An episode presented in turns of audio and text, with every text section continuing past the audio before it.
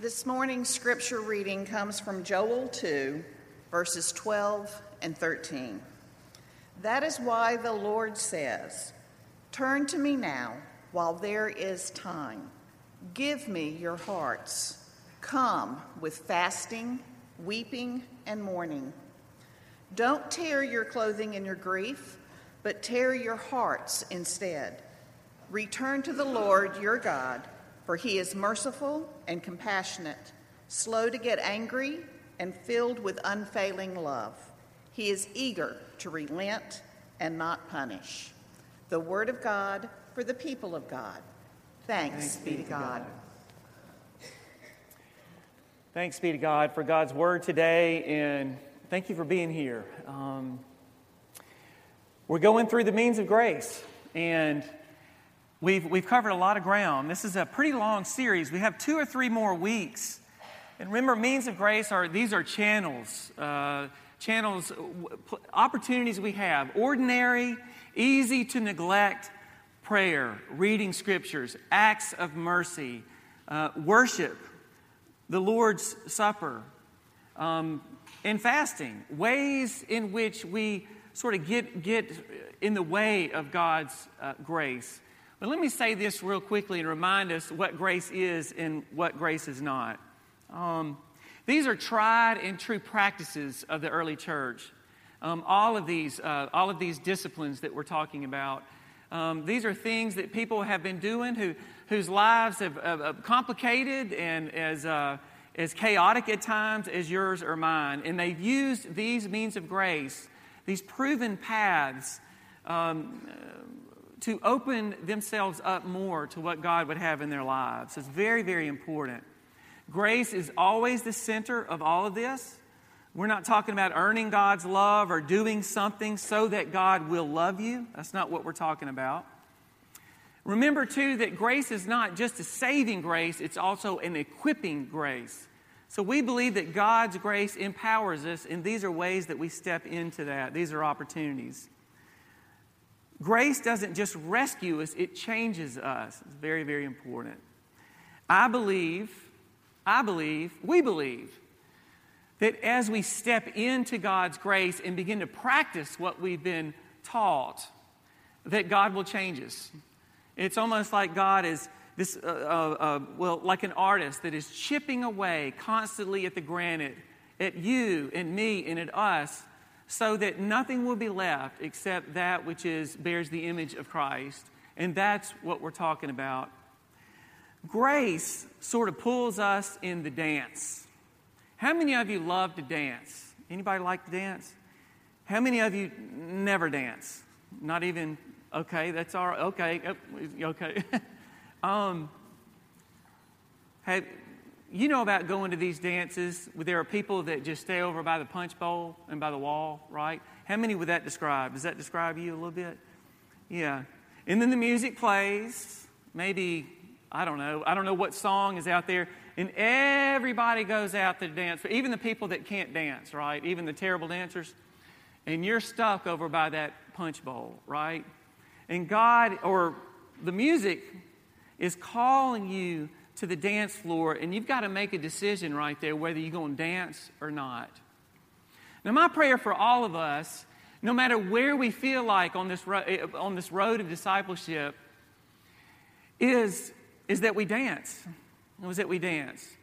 I don't want us to be punch bowl disciples, right? You don't want to be a punch bowl disciple. I mean, it's no fun sitting there staring at everybody dancing, but that's what a lot of us do. Um, and so we're invited to get out on that dance floor, and that's what these means of grace are. They're not obligatory duties that you have to do, some sort of robotic kind of thing, like you do this, you have to do this if you're a Christian. No, they're springboards to a new kind of life. They're springboards to a new kind of life. Disciples are given these channels to continue to grow throughout their lives, and this is the heart of Christianity. This is the heart of discipleship. It's, I hate to borrow, uh, you know, the slogan from Nike, but it's just do it. It's, it's just do it. We are people of the way. We're people of the way. That's what we're called to do. A lot like dancing. The music is there, the band is playing, and God keeps looking at us, and God won't stop inviting us. The music will keep playing, very much like like maybe a, a, daughter dancing with her dad. Did any of you remember as a child doing that, where you step on the feet of your dad or your mom and you're holding their hands and you're stepping and you're doing the step? That is very much what we're talking about. It's, it's letting go of enough in your life so that you can hear the call of God to do what you never thought you could do, and then you could step on God's feet and begin to enjoy uh, the gift uh, of dancing. You got that picture up there, Daniel? He's coming. There we go. Kind of like that, you know? And it's easy not to hear the music, and it's easy not to dance, and it's easy to hide behind the punch bowl. But you know, that's what broke Jesus' heart most of all. It's not necessarily what people did that he didn't like, it's what people didn't do that he was inviting to. They just wouldn't come to the dance.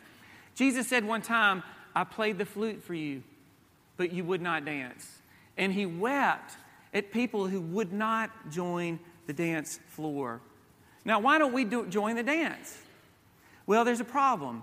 In Luke 8 14, if you've got your Bibles, and I think I've, we've got that up there, up there in a second. Jesus talks about the, the seed that fell on all kinds of ground and the condition of the seed. You know, some, some fell on thorny, hard ground, others, others uh, were, were thrown among the, the weeds and the thistles. And there was one condition of a seed, he, Jesus said in his parable. He says, As for what fell among the thorns, those are the ones who hear, but as they go on their way, they're choked by the cares and riches and pleasures of life, and their fruit does not mature. I think that describes me a whole lot, if I'm, if I'm going to be honest with you. Jim Rohn said, uh, said this He said, Motivation will get you in the game, but habits will keep you there. And sometimes I think we grow cold or our faith grows dusty and we forget that we're not connecting. We're not stepping on the feet of God and holding the hands of God and dancing anymore. And we're getting what a lot of us might call spiritual atrophy. And God is asking us to, to flex those muscles again. And boy, are we going to flex them today on fasting. Man, what a terrible time to talk about fasting. I, you know, Saturday, did all y'all eat a whole bunch on Saturday? I know I did. I'm telling you what, this is like the season for grilling and barbecue and tailgating. Did anybody tailgate this Saturday? I hope you did. It's a, it's a lot of fun. But you know, it's even harder anytime as North American Christians because I think we have a real hard time denying ourselves because everything is so easy to get. You notice that? It's even getting easier.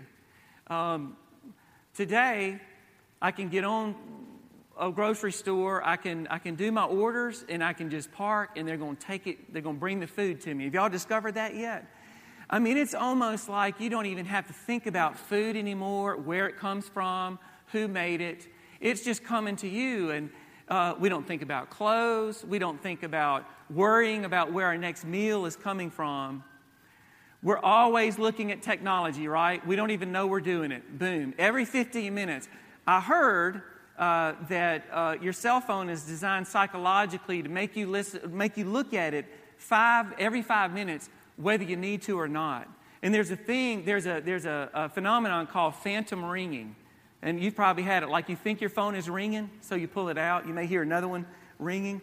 There's even a, a, a vibration on a, uh, on a commercial, and every time it, it, it vibrates, I, I, pick up my phone and look at it. So we're just, we're almost like, we North American Christians are sleepwalking through life. Um, we are, uh, and it's, it's easy. And I tell you, fasting might could break us from that for sure. It's a strange practice for sure. All three uh, monotheistic religions, all three that derived out of, uh, of Abraham, um, all three religions, it's, it's a practice. Our Jewish friends on September 29th will celebrate Yom Kippur. They'll celebrate that God is merciful and compassionate. And they'll be called on September 29th, sundown, that Friday night, to fast until sundown the next day. When I was in Jackson, had some really good Muslim friends who actually took me to Turkey, took me and a rabbi and a whole bunch of pastors all over Turkey, and they became very close friends. And her name was Hatice, and Hatice was so, she was just awesome. She, uh, when I grow up, I want to be just like her. She was so full of love and joy, and she took us all over and she protected us. We went through all, and she called me. She said, Bruce, we want you to come uh, to dinner. We're, we're going through Ramadan, and we want you to feast with us. When, when is it? It's at sundown. Well, I quickly looked at Ramadan and what our Muslim friends do. For 28 days, a 28 day period every year, they will, those who are able and those who can, will start fasting beginning sun up, and they won't eat anything until the sun sets. And then for 28 straight days, they fast during the daylight hours and then they feast right at the end. So we were in Ridgeland in this apartment, and uh, Hatice was there, and Fatih and his wife and his daughter. And uh, we were talking and chatting, and Susanna, Jen, and I, we were talking, chatting, hanging out. All of a sudden, right at the minute was sundown, Hatice say, Fatih, say the prayers. Fatih goes up, and he shared the most beautiful prayer. It was in Turkey. It was, he was speaking Turkish, so I didn't know what he was saying. But it was, you know how you can feel that energy behind the prayer? It was so beautiful. And we sat beside the table, and Hatice asked me, and I was so honored. She said, Would you return thanks? And, and, and I did as well. And we had this beautiful meal, and I just said, Hatice, how did you cook this food all day? And did you not cheat a little bit and eat a little bit? No, no, I didn't. I didn't. I love hanging out with Hatice and Fatih because they always make me wonder, ask myself, am I as devout a Christian as they are a Muslim? Am I as committed to my faith as they are to theirs? And would I ever fast all day long for God? I got to admit, I'm a lightweight. I don't know about you. I'm not very good at this. Okay, so during Lent, I'll sort of cut, hedge my bets a little bit and, you know, I'll give up chocolate. Or, you know what, for 40 days, I'm going to stop complaining. You know, I always kind of mitigate it just a little bit because I don't like the idea of being without food for very long. Only one time was I without food for an extended period of time, and it was a forced fast, so I guess it doesn't count. Some of you were there too during Hurricane Katrina when we were here in Hattiesburg. When all of our refrigerators broke, all the power was out. Do you remember? 90% of the roads were blocked. Couldn't go anywhere, couldn't do anything. Food was going bad, no air conditioning. But something strange happened when we were in that sort of cone of, um, of scarcity. There was a point in which I was worried about my next paycheck, about how to fix my house, about where my food was going to be, and how my family, everything was my, my, my, me, me, me.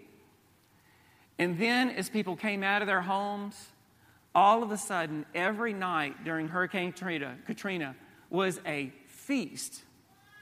We were gathered with people at night, and there were people who lived within 100 feet of me that I never met my entire life that I got to meet then, back when I was living in the historic district in Hatt- here in Hattiesburg.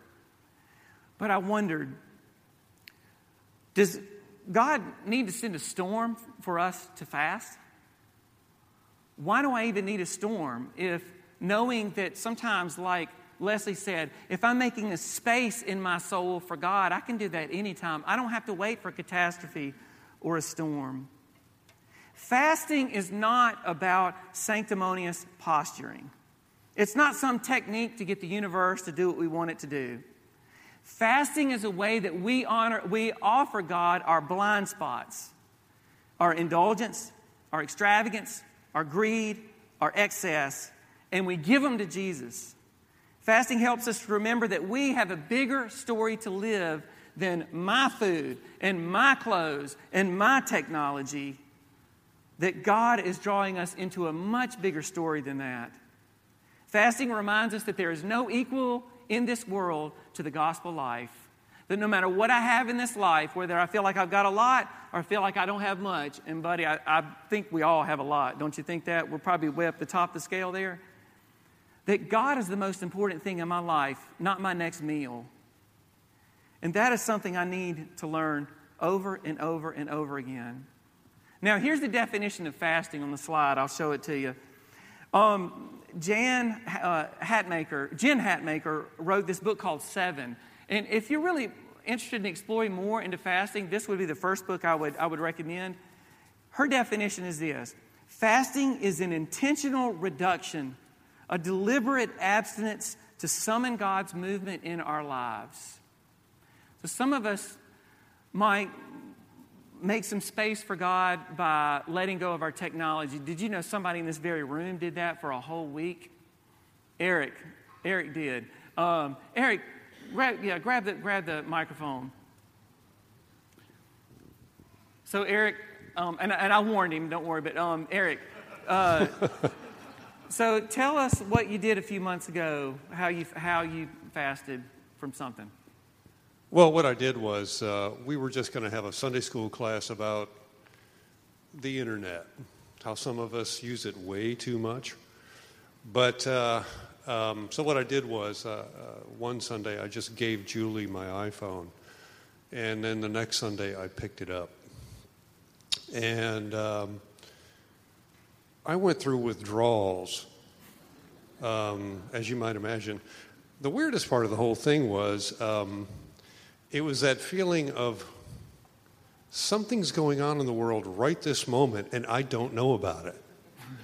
I felt that for a whole week, and uh, but that was yeah that, that, that's that's the summary of what I went through. But uh, like anything else, you have a habit of you give it up for a little while, like fasting or food, and um, you just go through withdrawals. I guarantee you, you do this if you put your phone down even for a day. So. Yeah. So did, how did it did it how did it change you? Did it change you at all? I think I lost some weight.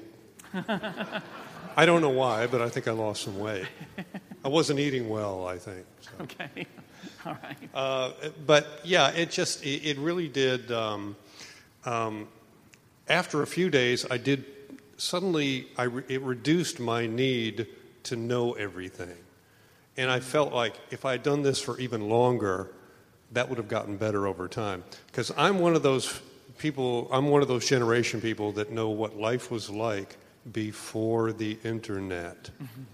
and it is a lot different now. And uh, it's that contrast between the two. Um, but I still say that uh, this thing is going to be, um, uh, it'll be obsolete one day. And I don't think it's far off either. I mean, you know, it'll get smaller and smaller, and then they may start surgically implanting things that uh, get Facebook in your brain. So all you have to do is think about it, and there it is. Mm-hmm. But uh, this will be in the shelf on the shelf with my DVDs and CDs and VHS tapes and beta tapes and cassette tapes and eight-track tapes and 45s.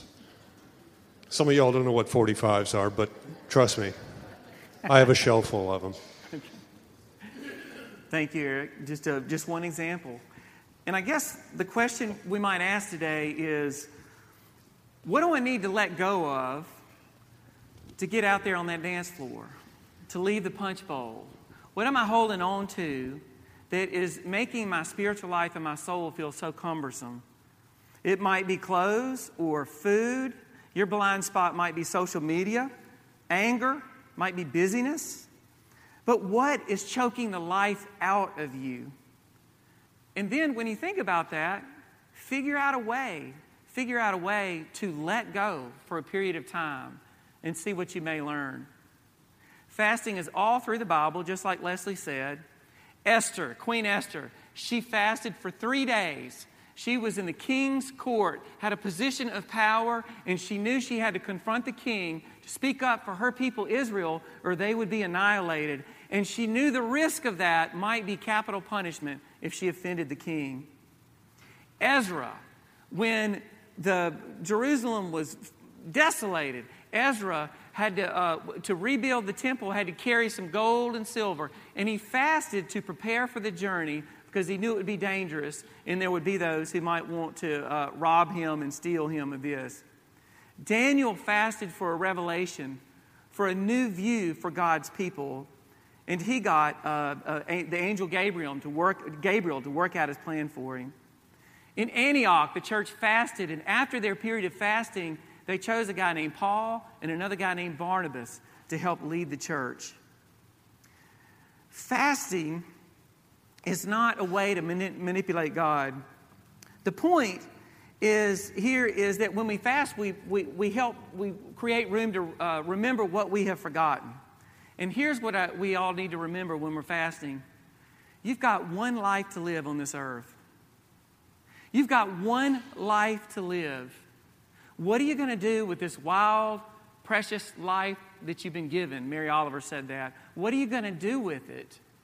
And are you trying to do so many things and be so many things that you can't be the one thing that God has called you to be?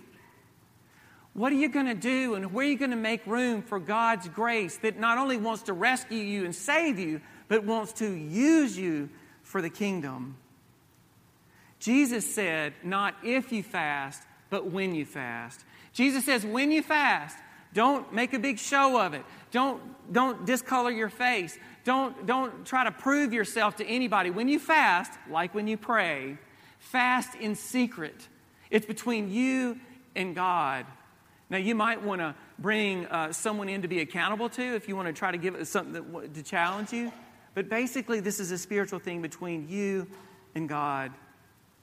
Don't fast, don't ever fast because you feel comp- compelled to do it and you need to do it, but pray about it. Maybe God is calling you to let something go. From the five spiritual benefits of fasting, it says this, and I love this It says, while long suffering is a part of being human and certainly part of being a Christian, and, and Daniel, there's a quote here, and you can put up the next page. While long suffering is a part of being human and certainly a part of being Christian, fasting should not be included when we think about suffering for Christ. On the contrary, fasting is less about what we're giving up and much more about what we're making room for. Fasting is less about what we're giving up and much more about what we're making room for. When we fast, we exchange what we think we need in order to survive in exchange for what we know we've got in order to really live, and that's the grace of Jesus Christ. So when you fast, says Jesus, says God, check your heart and your motivation. When you give up, give up something, let it guide you to that dance floor to what you need to be about, which goes back to God's longest rant about God's people, about fasting, which was Isaiah 58. Vicky read it. Said, Is this not the fast I choose? To loose the bonds of captivity, to feed the hungry? Is this not the fast that I choose? So use that emptiness to ask God to lead you to be a more passionate, a more genuine, a more authentic Christian, someone who's more committed to God, to people, and to those in the margins, like Jesus called us to. Let that get you closer to the music. Let go of your excess so that your hands and feet can again connect with God in the dance. Let it form you into something closer into your original image, which was made in the image of God. So fast to get to the feast like my friends Hatice and Fatih. Allow something to let go and get away from your life. Let go of your grip on something in order that you on sundown might shout for joy of God for the feast that is before you. One of the most basic things about Jesus Christ is the Greek word kenosis. That means he was self emptying. So every time we fast and we let go of something, we are reminded of the one who fasted completely for you and for me, who emptied himself and didn't, didn't consider being uh, equal with God something to be exploited, but died, emptied his life, fasted his entire life for you and for me. So never waste a good fast. And never forget that it leads us to the great feast. Let us pray.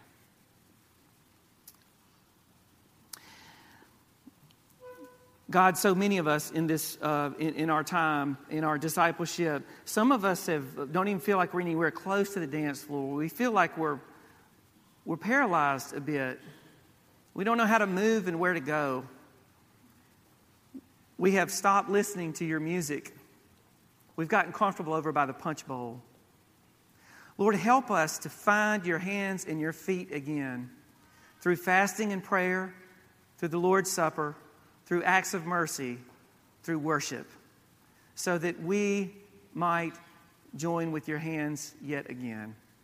God, thank you for the greatest fast of all, for Christ our Lord, who emptied himself for all of us. In his name we pray. Amen.